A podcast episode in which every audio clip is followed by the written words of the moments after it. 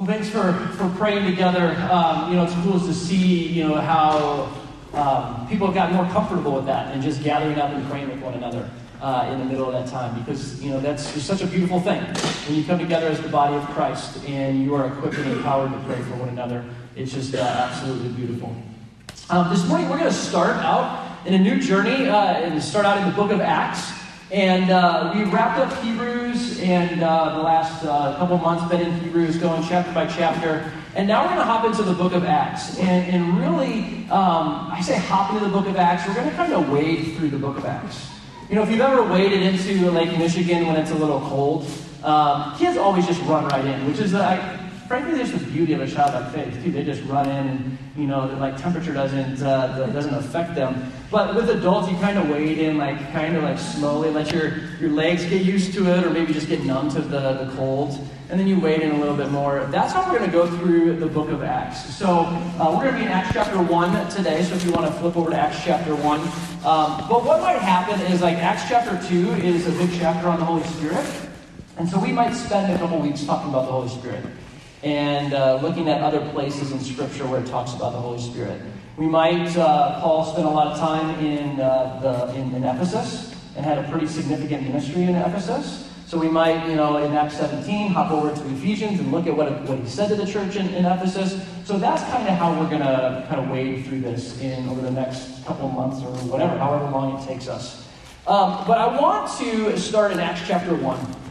And this is going to launch us into doing something uh, after the message altogether again. And uh, I was thinking, I want to throw a number up uh, on the screen. And it's this number 2.5 billion. How many of you know what that number refers to? One. Dude, A for the day. Like, that's A student right there. 2.5 billion people in the world who say that they are followers of Jesus. 2.5.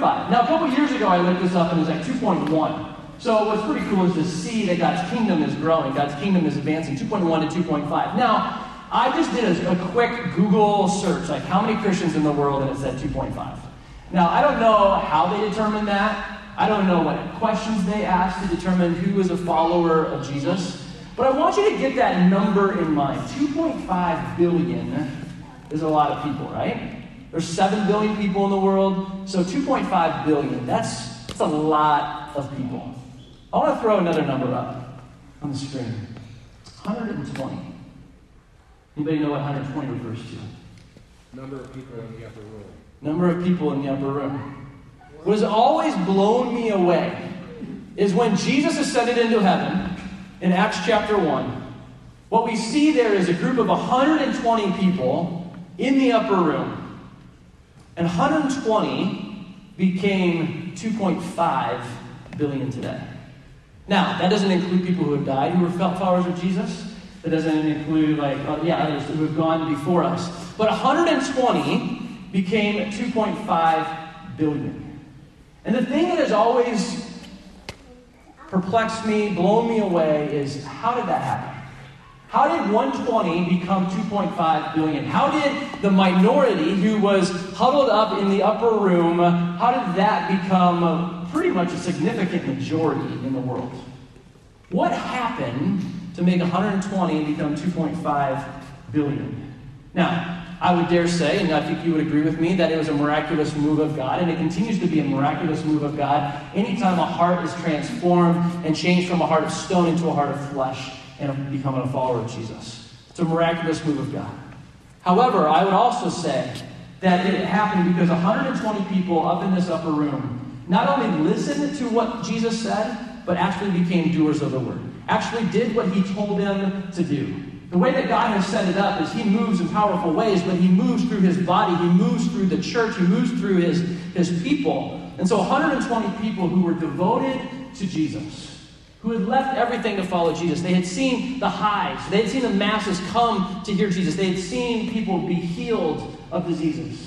They had seen tremendous things happen. They also were at, at a point of desperation when they saw Jesus die on the cross. In those couple days, they were like, what just happened? It was the highs and the lows, but regardless, they were devoted, absolutely devoted to Jesus. This 120 became 2.5 billion plus.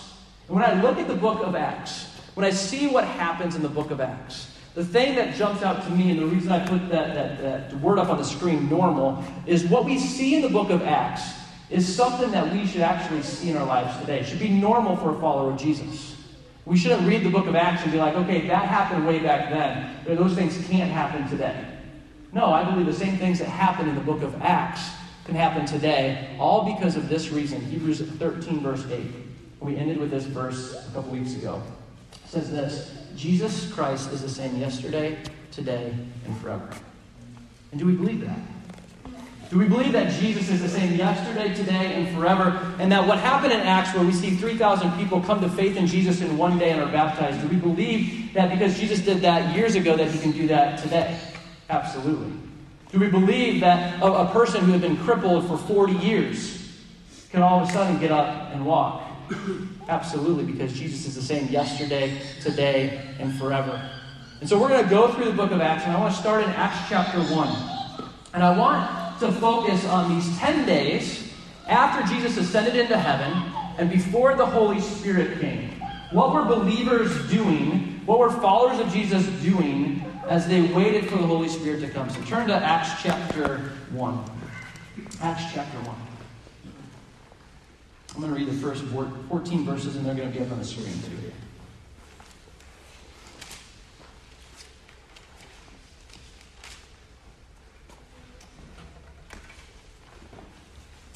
In the first book, O Theophilus, Luke is the writer of the book of Acts, and he wrote uh, the Gospel of Luke, wrote it to Theophilus, and, and here it again says, In the first book, O Theophilus, I have dealt with all that Jesus began to do and teach, until the day when he was taken up and after he had given commands through the Holy Spirit to the apostles whom he had chosen. He presented himself alive to them after his suffering by many proofs appearing to them during 40 days and speaking about the kingdom of God. And while staying with them, he ordered them not to depart from Jerusalem, but to wait for the promise of the Holy uh, promise of the Father, which he said, "You heard from me. For John baptized with water, but you will be baptized with the Holy Spirit not many days from now." So when they had come together, they asked him, "Lord, will you at this time restore the kingdom of Israel?" He said to them, it is not for you to know the times or the seasons that the Father has fixed by his own authority, but you will receive power when the Holy Spirit has come upon you, and you will be my witnesses in Jerusalem and in Judea and in Samaria and to the end of the earth. And when he had said these things, as they were looking on, he was lifted up, and a cloud took him out of their sight. And while they were gazing into heaven as he went, behold, two men stood by them in white robes and said, Men of Galilee, why do you stand looking into heaven? This Jesus who has taken up from you into heaven will come in the same way as you saw him go into heaven. Isn't that a wonderful promise? That Jesus, the one who went into heaven, and ascended to heaven, he will be coming back. And it says this Then they returned to Jerusalem from the mount called Olivet, which is near Jerusalem, a Sabbath day journey away. And when they had entered, they went up to the upper room where they were staying Peter and John and James and Andrew, Philip and Thomas, Bartholomew and Matthew, James the son of Alphaeus, and Simon the Zealot, and Judas the son of James. And all these, with one accord, were devoting themselves to prayer, together with the women and Mary, the mother of Jesus, and his brothers. So as we look at Acts chapter 1, here I find it interesting that that Jesus is, is sitting with his disciples and he's talking, and then they said, Jesus says, At this time, are you going to restore the kingdom of Israel? They had this in mind. They were like, Jesus, now's the time you're going to restore the kingdom of Israel. And Jesus instead says, That's your vision, but here, let me share with you my vision. My vision is for you to go be my witnesses into Jerusalem and Judea and Samaria and to the ends of the earth. And so after that, he gave this, this vision you're going to be my witness. Which I've always found so freeing because a witness is just someone who is, is talking about what they have seen and heard. If you witness an accident, if you witness you know, some sort of event, all you have to do is share what you've seen and heard. And so he's telling the disciples, these, this 120, well, here's what I want you to do. Just go talk about and tell others what you have seen me do and what you've heard me say. Just go share that. And then he says, start here in Jerusalem, and it's going to go throughout the ends of the earth. But then look at verse 4. He said, But wait, wait until you receive the promise of the Father. Because here's this huge vision that he gave them. You're going to be my witnesses to the entire world. But wait here until you receive the Holy Spirit because this vision that I give you is going to need the power of God to accomplish. Don't go out and do this on your own. Don't try to try, do this in your own strength. Wait for the promise of the Holy Spirit. And so they do. They wait for the promise of the Holy Spirit. But then, before the Holy Spirit came, what do we find them doing? Look at verse 14. It says, These, with one accord, were devoting themselves to prayer.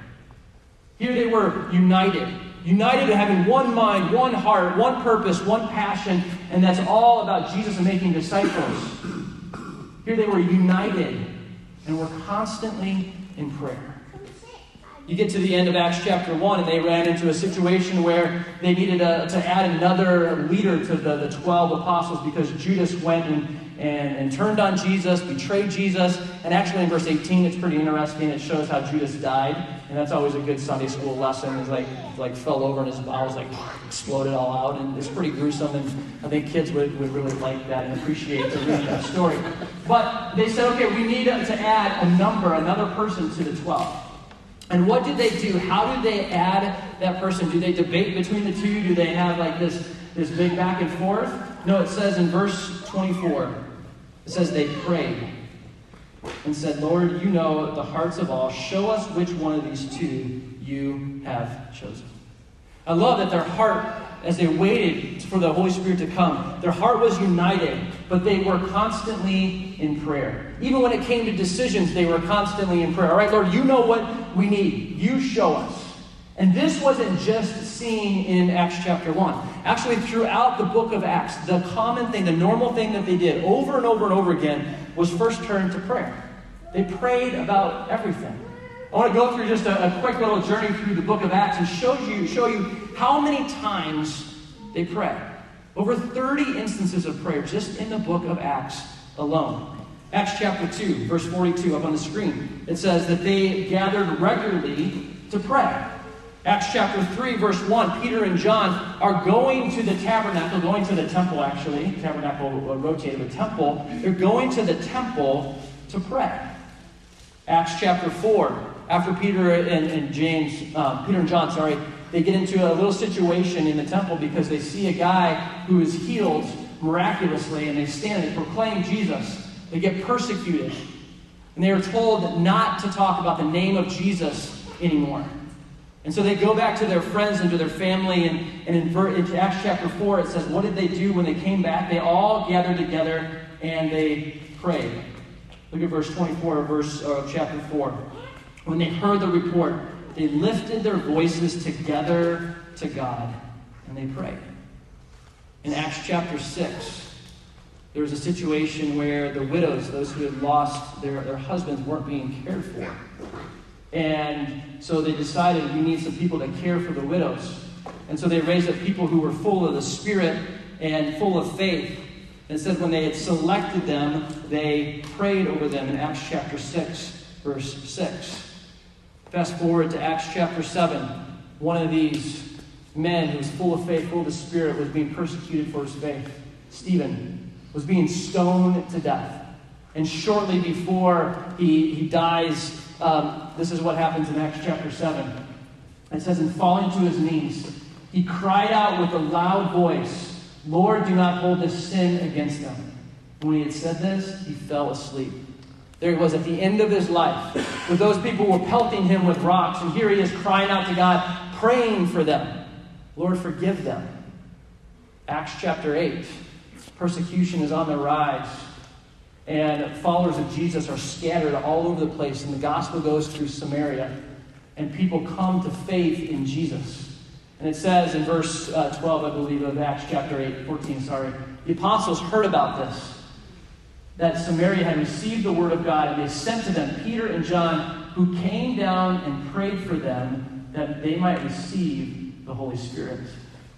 Acts chapter 10, Peter, we see again, Peter is, uh, uh, go ahead put the next verse up, Ellie. Oh, I'm sorry. This is Acts chapter 9. I'll get to that in a second. Acts chapter 9. Nope, there you go. Acts chapter 9. There's a woman who's full of faith, full of charity, wonderful woman who got sick. And Peter, it says in, in verse 40, Peter put them all outside, the community that was there, and knelt down and prayed. And turning to the body, he said, Tabitha, arise. And she opened her eyes, and when she saw Peter, she sat up. Acts chapter 10. Peter's again at it. The next day, as they were on their journey approaching the city, Peter went up on the housetop about the sixth hour to pray. Peter, we're going to continue his story a little bit. In chapter 12, he's thrown into prison. And in verse 5, it says the whole church, earnest prayer for him was made by God, made to God by the church. Goes on and on and on. Acts 16, one of my favorite stories. Paul is, is um, on one of his missionary journeys. And he is out, he's, um, he, there's this woman who is a, slave to these, these guys. They were using her. And he sets the, her free. And they get in trouble. They're thrown into prison. And it says in Acts chapter 16, Paul and Silas, in the middle of the night, were praying and singing hymns to God. Acts 20, Paul was in Ephesus. And he's ministering there for a long time through a, a strong relationship with those in Ephesus. And towards the end, when he's about to leave, it says they knelt together and prayed in Acts 20, verse 36. Over and over and over again. What was normal in the book of Acts was they gathered together to pray. No matter the situation, they just stopped and they gathered together to pray. That was what was normal. And it wasn't just Paul or Peter or just a select few. No, everybody in the church was praying. It wasn't limited just to a, a few, but everyone participated in prayer. And amazing things happen as they prayed in Acts chapter 4, as they prayed and they're asking God to fill them with boldness, all of a sudden there was an earthquake that shook, and they were filled with the Holy Spirit and proclaimed the word of God with great boldness.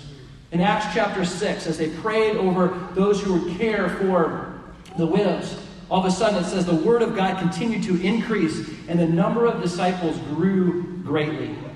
Acts 9, as they're just praying for those who persecuted them. Acts 9 is the story of Paul Paul, the hardest heart, the person who's furthest away from Jesus, comes to faith in Jesus. Acts chapter 12, when they're praying for Peter, Peter is miraculously released from prison, kind of sleepwalks his way out of prison. Acts chapter 16, again, when, Peter, when Paul and, and, and Silas are praying in the jail, all of a sudden at midnight there's a great earthquake again, and the doors swing wide, and they don't leave because God uses that situation to, to reach a man and his entire family, and they became believers in Jesus. All throughout the book of Acts, we see people praying, and we see God moving in miraculous ways. Now, there are times in the book of Acts when things happen and they pray, and it doesn't seem to turn out like they had hoped. James in Acts chapter 12, he's in prison, and the church was probably praying for him, but he dies. But all throughout the book of Acts, what was normal for followers of Jesus was to pray. And I just look at our lives, look at my life, and I just have to wrestle with this question Is that my normal response? Is my normal response just to pray? Is my normal response, my first action, to pray like we see in the book of Acts? And then I, th- I think, like, often I'm like, okay, that's not my normal reaction, that's not my first response. And then I think about the opportunity that we have as far as Jesus.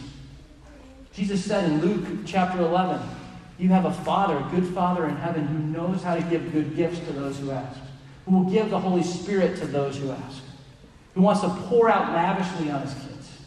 I just think, why isn't I, our first response just to fall down on our knees and pray? Or Luke 18, where Jesus teaches this parable, parable about this persistent widow who went to this king over and over and over again and asked and asked and asked. And it said that he taught them this parable so that they would persist in prayer. Why isn't, we see all throughout through Scripture, pray continually. Pour out your heart in prayer to God. Why don't we pray more? I was really wrestling with that this week as, as I was thinking about that question. Why don't we pray more? Why, what's the reason that we don't? Is it because of unbelief? Do we believe that prayer actually accomplishes things? I'm like, yeah, I think we do. Is it because we're distracted by so many things? Yeah, that could be it. There's a lot that's thrown our way. Is it that we don't know how to pray? I think we do know how to talk to, to God and, and pour out our hearts in this relational way. Is it that we don't have, have time or no, there's plenty of time to do with the things that we want to do? What is it that keeps us from praying?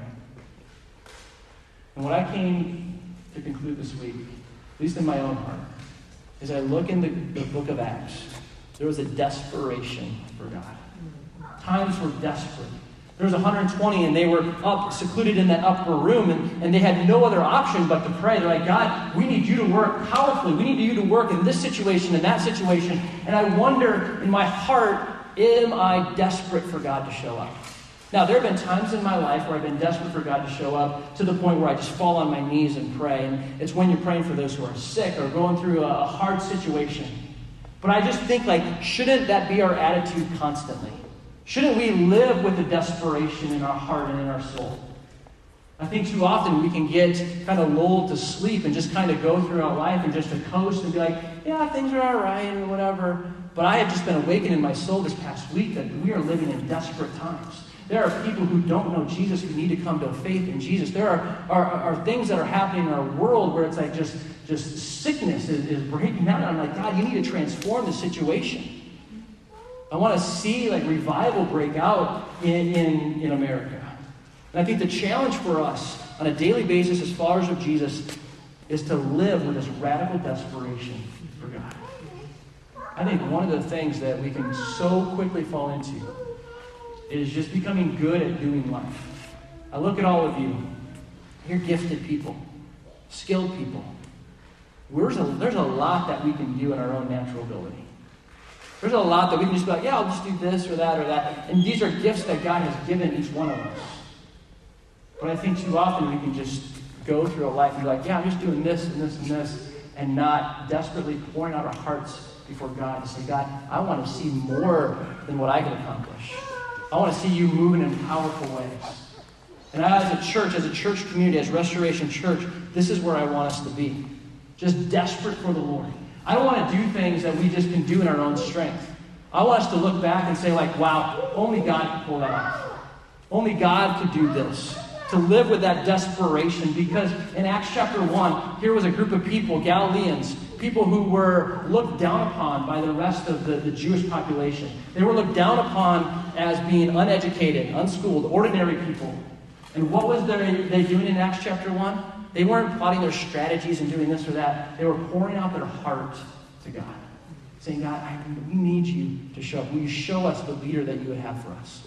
Would you show us this situation or that situation? All throughout Acts, this was their heart we as a, a church community, we've been in Compassionate Heart for the last couple months, and this has been a great facility.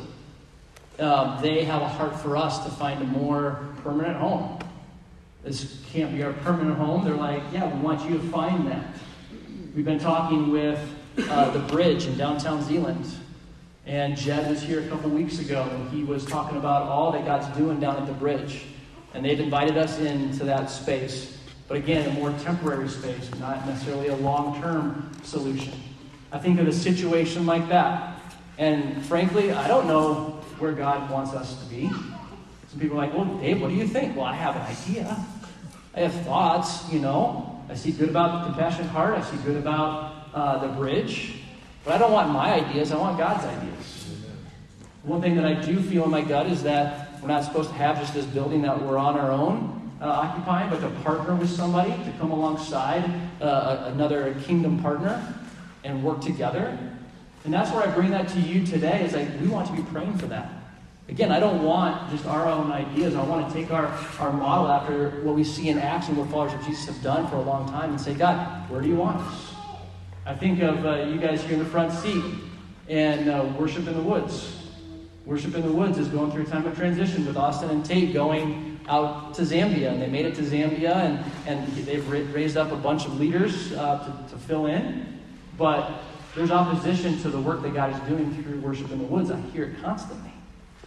And I want us to be people who are praying for that group, to saying, God, God, pour out your spirit. Continue to fill them with boldness to speak your word. Continue to pour out signs and wonders. Continue to pray for revival in this area. And so this is what I want to do. I'm going to ask Hannah to come up and we're going to sing a little bit. But what I want you to do is pray over, uh, for the next little bit as we worship, pray over a couple different things. Pray for direction for us as Restoration Church, where to go, where to be. Pray for worship in the woods. Pray, frankly, for revival in West Michigan. Pray for hearts to be stirred to, to love Jesus. Pray for signs and wonders to be poured out where people can go like, oh, only God can do that. Only God can do that. Because at the end of the day, that's what we want for people to say, that's, that has to be God. Because our desire isn't for our own glory, it's for His glory. His name, His fame is the desire of our hearts. And so let's stand together. I want us to pray.